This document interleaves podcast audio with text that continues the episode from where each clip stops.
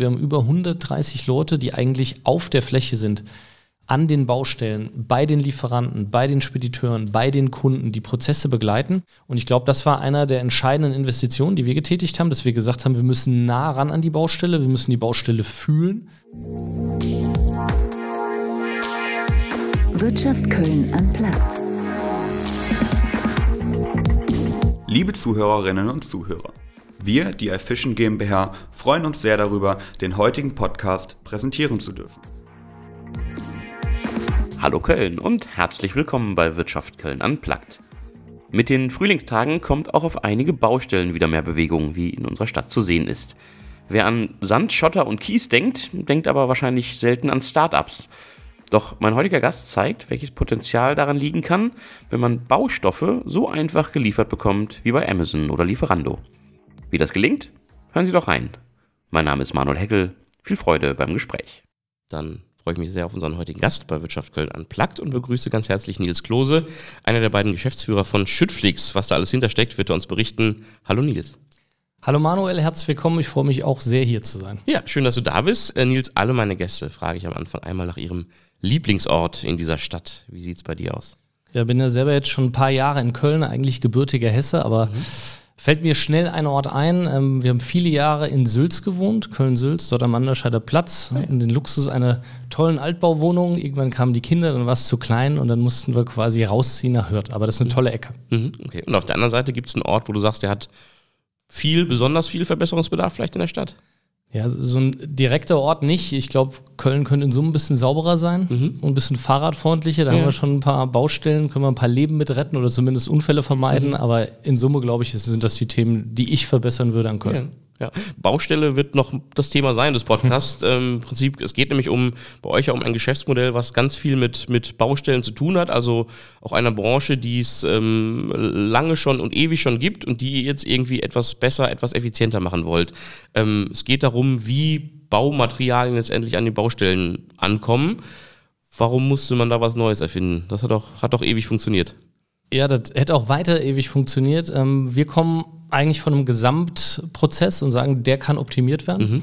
Also wir glauben, dass äh, im Vergleich zu anderen Branchen, egal ob es die Hightech, die Consumer Electronics, die Fashion, die Beauty-Branche, in all diesen Branchen hat die Digitalisierung eigentlich schon ja, Einklang gefunden. Es wurde vieles optimiert und effektiver gestaltet. In der Baubranche ist da noch zu wenig passiert mhm. und es gibt ein irres Potenzial. Und mhm. deswegen sagen wir, wir schauen uns das alles an und gehen die Themen sukzessive an, um die eine digitale Logistikdrehscheibe für Deutschlands oder dann Europas Baustellen ja. zu schaffen. Große, große Ziele. Äh, fangen fang wir einmal ganz vorne an. Wie ist denn die Idee überhaupt entstanden?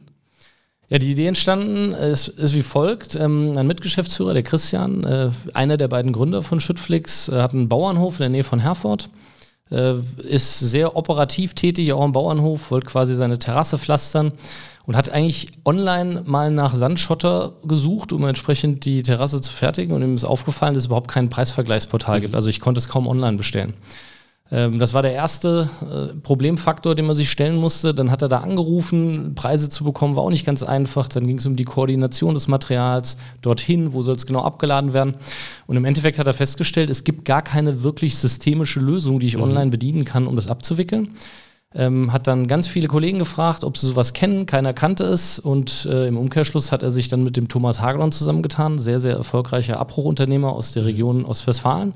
Und die beiden haben dann Schüttflix gegründet. Mhm. Und aus der Idee, einer Lösung für, ich sag jetzt mal, kleinere Gartenlandschaftsbauer, kleinere Tiefbauer, die online Material bestellen, ist dann schnell ja eine ganz große Lösung geworden, die auch große Bauunternehmen ja. interessieren. Was, was, was, was heißt das genau? Also wie muss ich mir vorstellen, wie wird Schüttflix heute genutzt und, und wer nutzt es letztendlich auch? Genau, also es ist ein äh, B2B Portal, also eine Plattform, ein Marktplatz für B2B-Kunden, reine Geschäftskunden. Und wir verheiraten und vernetzen im Endeffekt auf der Plattform Bauunternehmen, Spediteure, Entsorger mhm. und die Baustofflieferanten. Mhm. Und das machen wir über einen digitalen Prozess. Das heißt, wir bilden eine Wertschöpfungskette ab, alle sind daran beteiligt, Informationen werden geteilt, alles läuft voll digital, auch die Dokumentation. Und ja, über dieses Portal kann man einfach unkomplizierte Material bestellen. Mhm. Es geht von der Planung über die Exekution, über die Abrechnung bis nachher zur Dokumentation, auch gegenüber Bauherren. Das haben wir sehr gut optimiert in den letzten ja, zwei bis drei Jahren. Mhm. Das heißt, ich brauche ein paar Tonnen äh, Kies, Schotter und äh, greife jetzt zur App. Ja, genau. Das wäre eine klassische organische Bestellung. Ja. Jeder kann sich kostenfrei registrieren bei uns. Wir haben mittlerweile über 13.000 registrierte Partner auf der mhm. Plattform. Und dann kann ich quasi, wenn ich Gewerbe angemeldet habe, kann ich quasi dieses Material bestellen. Mhm. Ich kann allerdings nicht nur mich versorgen lassen mit Material, ich kann auch Material und mineralische Böden entsorgen lassen. Das haben wir quasi mit aufgebaut. Und ähm, so kann man sich das vorstellen für die organische Bestellung. Aber ein Großteil unseres Geschäfts sind mittlerweile richtige Projektbestellungen, also mhm. richtige Straßenbereiche, die quasi über Schüttflix bedient werden, Großprojekte, Tiefbauprojekte. Und da legen wir dann quasi Projekte an. Und gegen dieses Projekt kann quasi das Baustellenpersonal Material abrufen. Mhm. Okay, das heißt eben, ich brauche über mehrere Monate immer mal wieder einen Schub von bestimmten Baumaterialien und kriege das über, über euch letztendlich äh, geliefert. Genau so. Mhm, Wir okay. haben dann alles quasi auf der Plattform erfasst und dann kann der Polier, das Baustellenpersonal, gegen dieses Material abrufen. Und ja. ich habe natürlich immer einen Echtzeitstand, wie viel Material wurde geliefert, mhm. wo befindet sich das Material.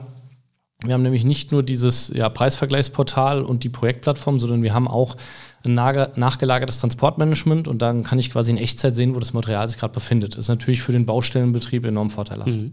Jetzt äh, sozusagen ist das klassische Problem von, von Plattformen ja auch, dass man eben sowohl also sozusagen im Normalfall beide Seiten irgendwie äh, einbringen muss und das im Idealfall auch noch in einem ähnlichen Tempo, ähm, dass die Auswahl für beide Seiten attraktiv ist. Jetzt ist bei euch sozusagen nochmal eine dritte Seite mit irgendwie quasi den Baustofflieferanten, den äh, Speditionen oder Transporteuren ähm, und letztendlich den, den Kunden sozusagen, die das Material Material brauchen.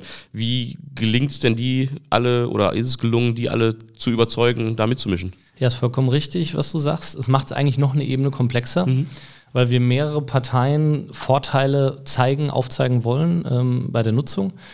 Ja, wir müssen natürlich schauen, dass alle Nutzer, alle, die an der Plattform mitmachen, Vorteile dadurch erfahren. Und ich kann mal zwei, drei Beispiele rauspicken. Also nehmen wir mal den Spediteur.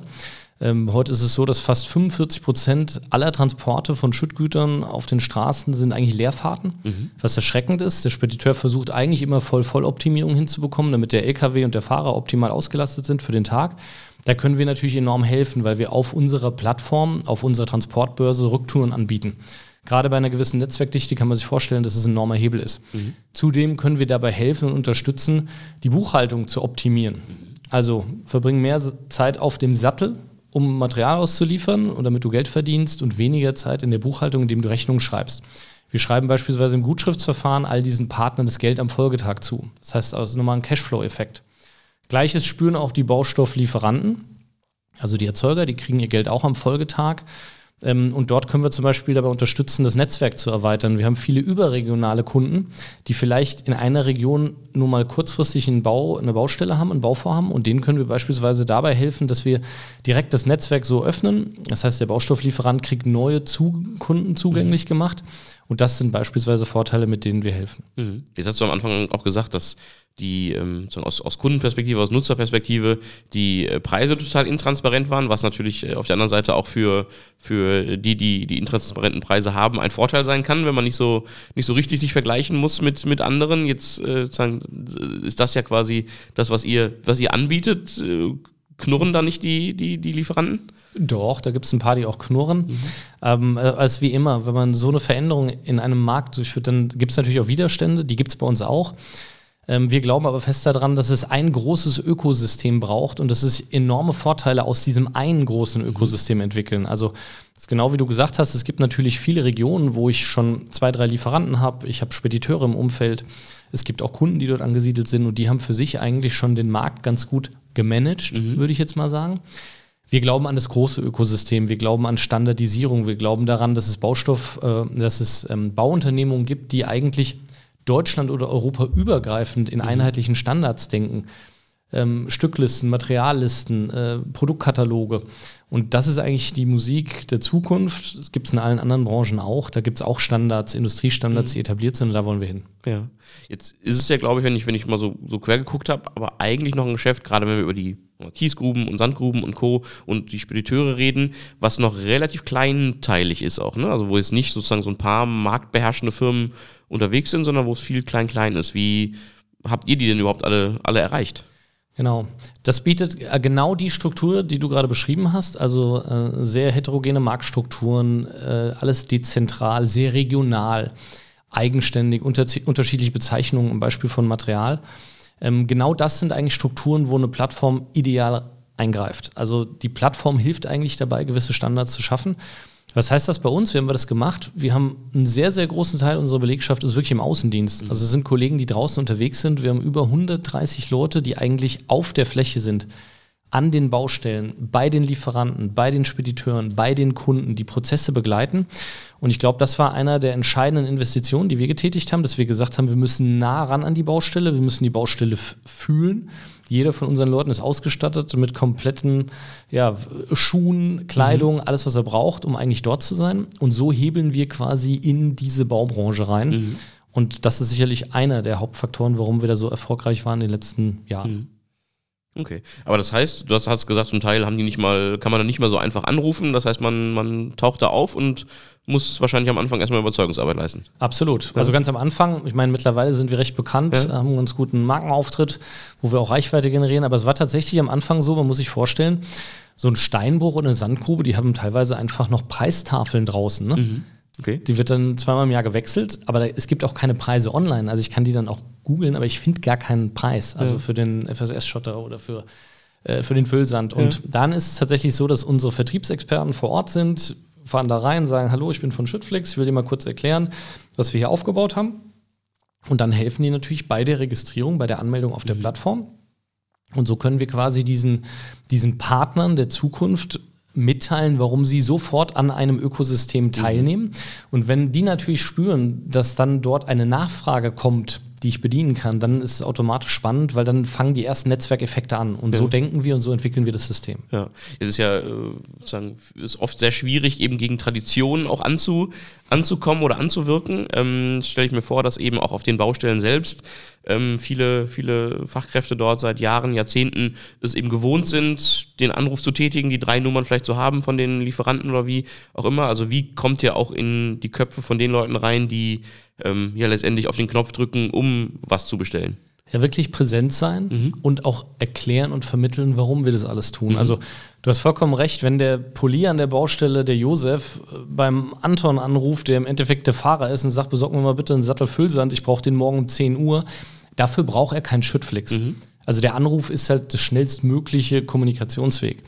Spannend wird es immer dann, wenn man die gesamte Wertschöpfungskette sich anschaut. Das heißt, Versteht dann zum Beispiel, verstehen die beiden Josef und Anton, welchen Mehrwert es wirklich bringt, wenn wir das systemisch einmal erfasst haben, wenn das in einer Datenbank steht, wenn ich dagegen abrufen kann, wenn ich jegliche Informationen zu Baustellenpersonal, exaktem Zeitpunkt der Lieferung, der Dokumentation, gerade wenn wir ins Entsorgungsumfeld gehen, geht es ja auch um abfallwirtschaftsrechtliche Dinge. Das ist halt spannend, wenn mhm. das klar gemacht wird, was der Vorteil daraus ist und wie ich später auch die Buchhaltung und das Reporting optimieren kann, dann ist es immer ein Gewinn. Aber es ist ein riesiger Transformationsjob, den unsere Leute und wir da jeden Tag leisten.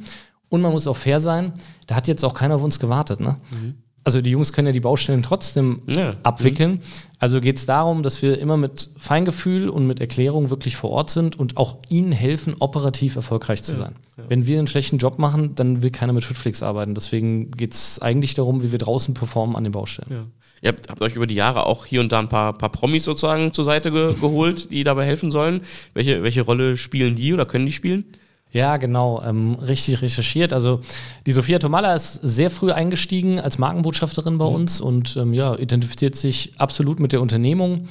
Sagt, die Baumbranche ist wirklich hands-on, ist greifbar, ist bodenständig und ähm, jetzt ist der Lukas Podolski noch hinzugestoßen, insbesondere für das Thema Internationalisierung jemand, der echt viel unterwegs war, weltweit, äh, ja, tolles Renommee hat. Und die beiden, ja, die glauben erstmal an die Geschäftsidee, deswegen mhm. sagen sie, das macht Sinn ähm, und sehen auch die ganzen Vorteile. Ne? Die erkennen, dass wir auch als Schüttflix, wir wollen ökologisch und ökonomisch wirken. Ne? Wir wollen die Kreislaufwirtschaft verbessern, wir wollen der Baubranche helfen, effektiver zu werden.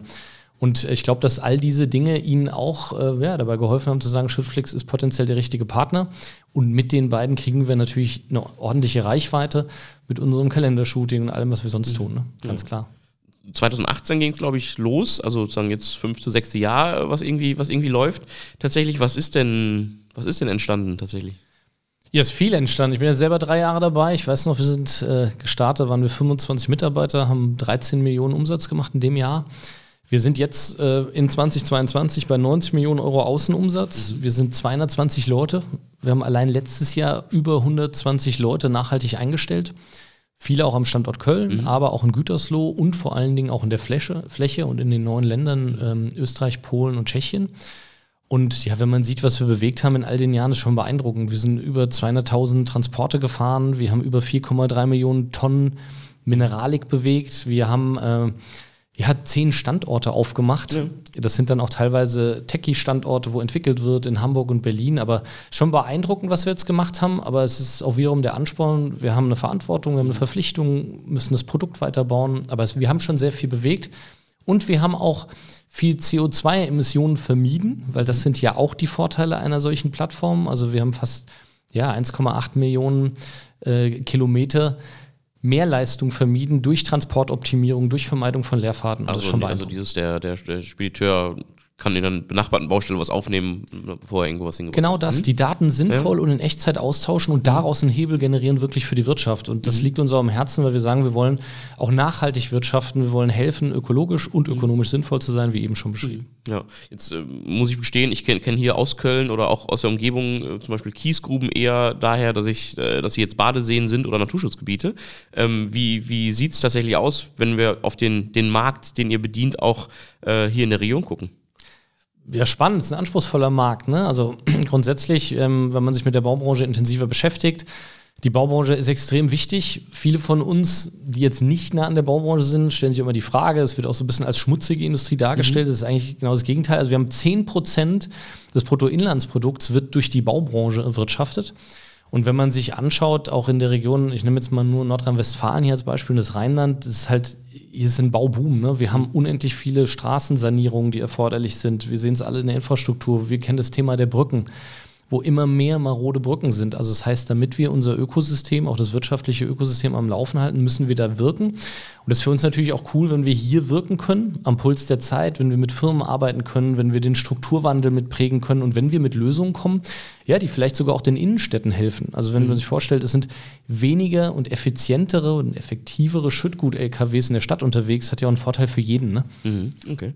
Ähm, jetzt, jetzt genau, hast du, hast du gesagt, den, den Bauboom, Bauboom angesprochen. Auf der anderen Seite ähm, war auch das Thema Baumaterialien, Preise explodieren und wie auch immer äh, auch äh, zunehmend zu hören. Ähm, gleichzeitig jetzt, wenn wir über, über Wohnbau reden, geht es gerade wieder so ein bisschen runter, was glaube ich nicht euer Kerngeschäft ist.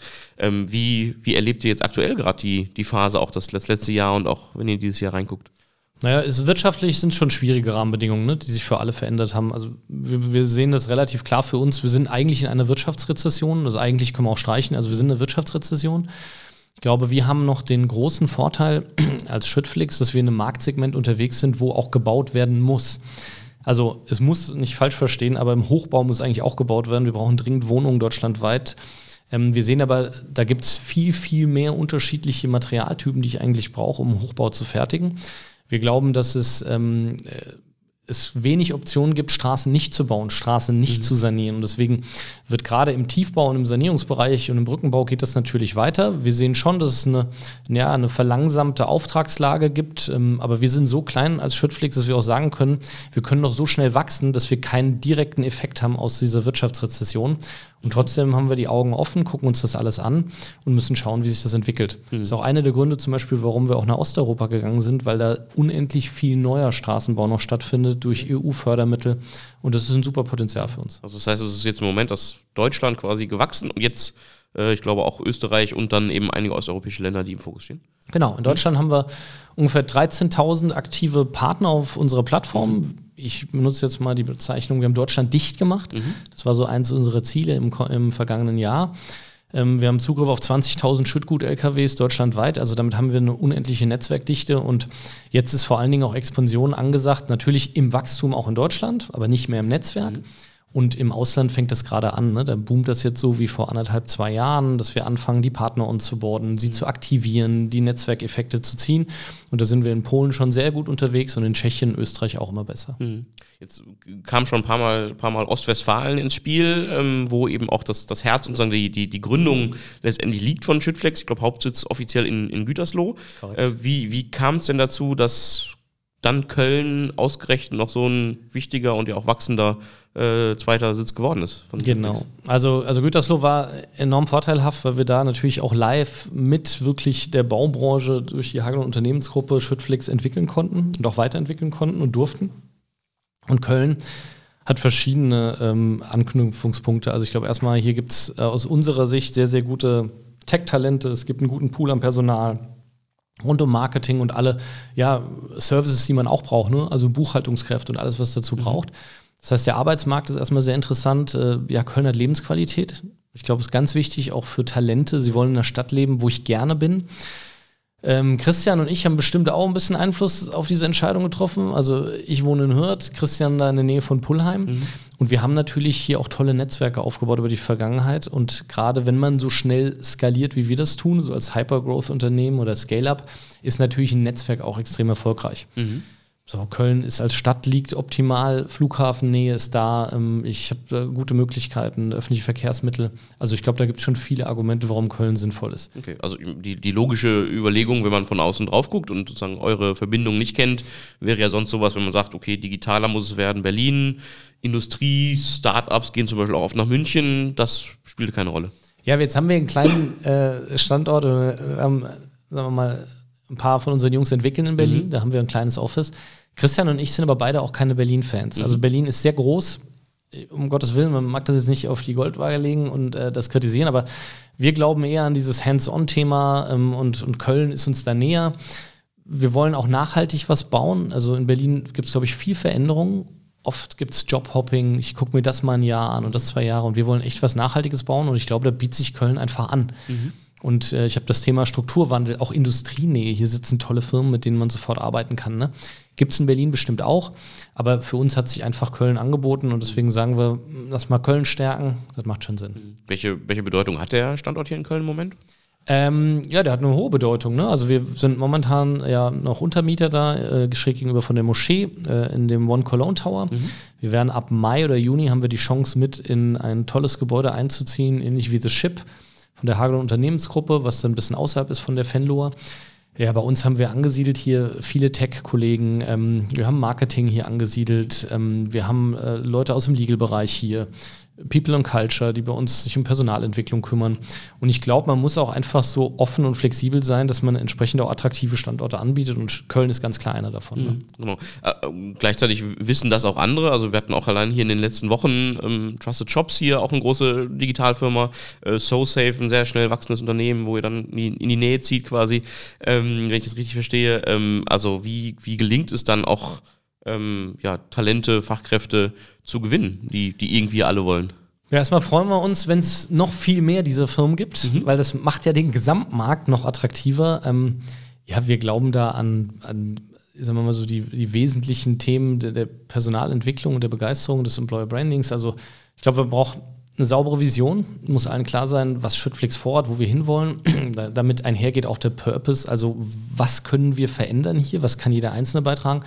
Wir glauben an echtes Leadership, also heterogene Strukturen, unterschiedliche Typen, jeder bringt sein Wissen mit, jeder führt auch so, wie die Firma dann entwickelt werden soll und wir glauben halt auch einfach A-Spieler stellen A-Spieler ein und daraus entwickelt sich automatisch so ein Dominoeffekt. Mhm. Und deswegen legen wir echt Wert auf gute Top-Leute. Wir wollen auch ja, nette und funktionsfähige Leute in unseren Reihen. Wir sind relativ stark und aggressiv unterwegs für den Fall, dass wir merken, die Leute passen nicht. Mhm. Aber ich glaube, das macht auch eine gesunde Unternehmenskultur aus. Und mhm das muss ganz klar im Mittelpunkt stehen und dann stellen wir uns auch jeden Wettbewerb. Das kriegen wir schon irgendwie hin und vielleicht zieht es ja noch mehr Talente nach Köln. Ja. Und ist das ein, Manko, wenn man in einer, wenn man sozusagen mit Kies und Schotter unterwegs ist? Also wenn sozusagen vielleicht auf den ersten Blick man nicht äh, unbedingt eine, eine super sexy Branche ist, in der man unterwegs ist? Nee, gar nicht. Mhm. Wir haben tatsächlich das Gegenteil festgestellt. Ähm, wir kriegen auch relativ viel proaktive Bewerbung zu unserem Thema. Also zum einen wahrscheinlich, weil wir auch ein bisschen gehypt werden. Was machen die Typen da? Schüttflix, dann mhm. kommen die aus Gütersloh und sind in Köln aktiv. Was tun die eigentlich? Ähm, aber ich glaube, das ist gerade das, was uns auch attraktiv macht. Wir machen beispielsweise im Rahmen des Onboardings, wenn bei uns neue, neue Leute starten, machen wir eine Bauschulung. Mhm. Also ist, glaube ich, nicht Standard. Ne? Dann sitzen unsere Jungs, die Entwickler, sitzen dann erstmal in Gütersloh zwei, drei Tage, müssen da quasi einen Weg pflastern, mhm. sitzen auf dem Minibagger, fahren mit dem Radlader, müssen über die App bestellen das macht so greifbar. Ne? Das ist so, das Kind aus dem Sandkasten ist auf einmal wieder live dabei und mhm. kann eigentlich Schüttflix mitentwickeln.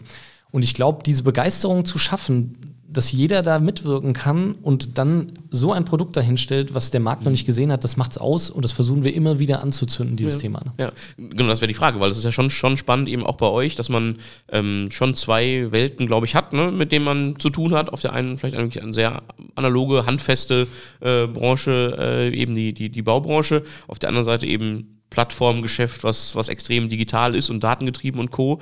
Ähm, jetzt hast du den, den, das Onboarding schon erzählt, äh, wie, wie, wie praxisnah und hands-on es dann, dann ist.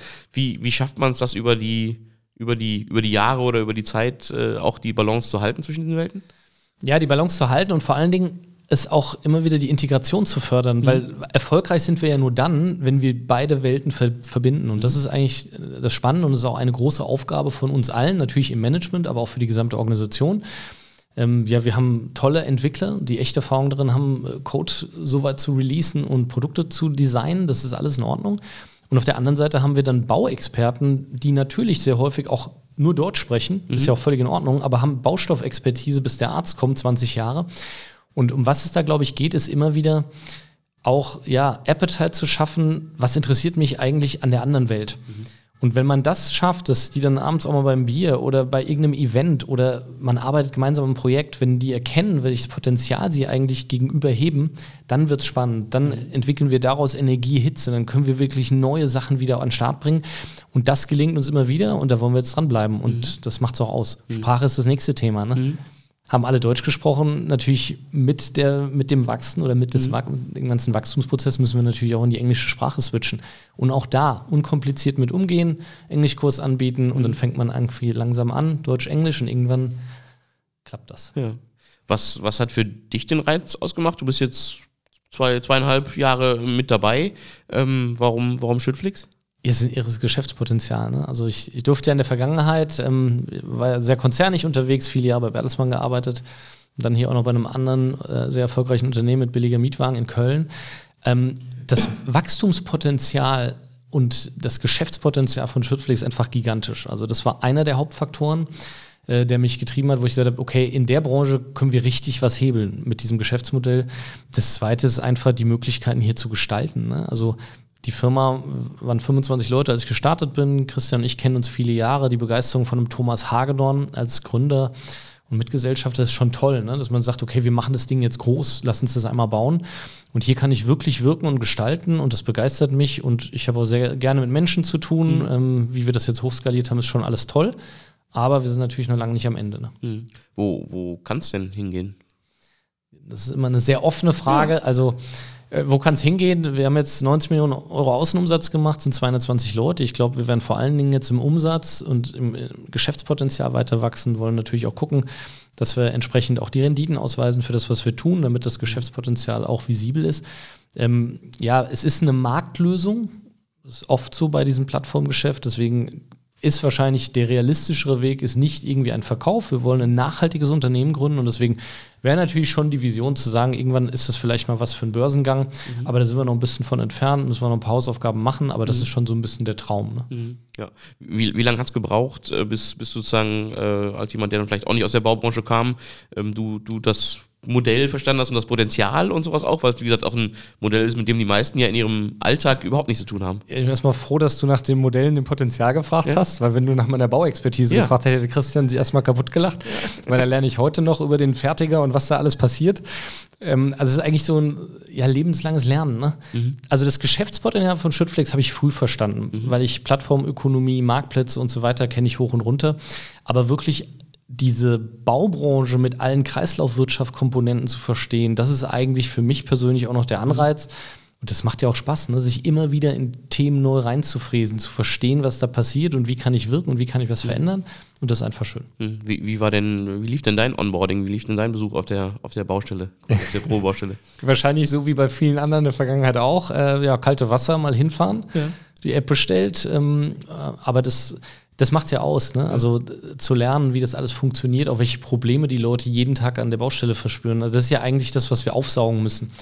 Äh, es gibt weitere bürokratische Hürden. Es gibt das Lieferkettengesetz. Ich muss ein Registerbuch wegschreiben, wo mhm. ich zeige, wo meine ganzen mineralischen Böden hingefahren werden. Und jede weitere bürokratische Hürde, die wir finden, ist ja für uns schon wieder ein Ansatz, das systemisch zu lösen. Mhm. Und so bin ich da eigentlich auch rein, habe mir erstmal alle Probleme erklären lassen, aufsaugen und dann ja mit dem Produkt gesprochen, was lässt sich machen.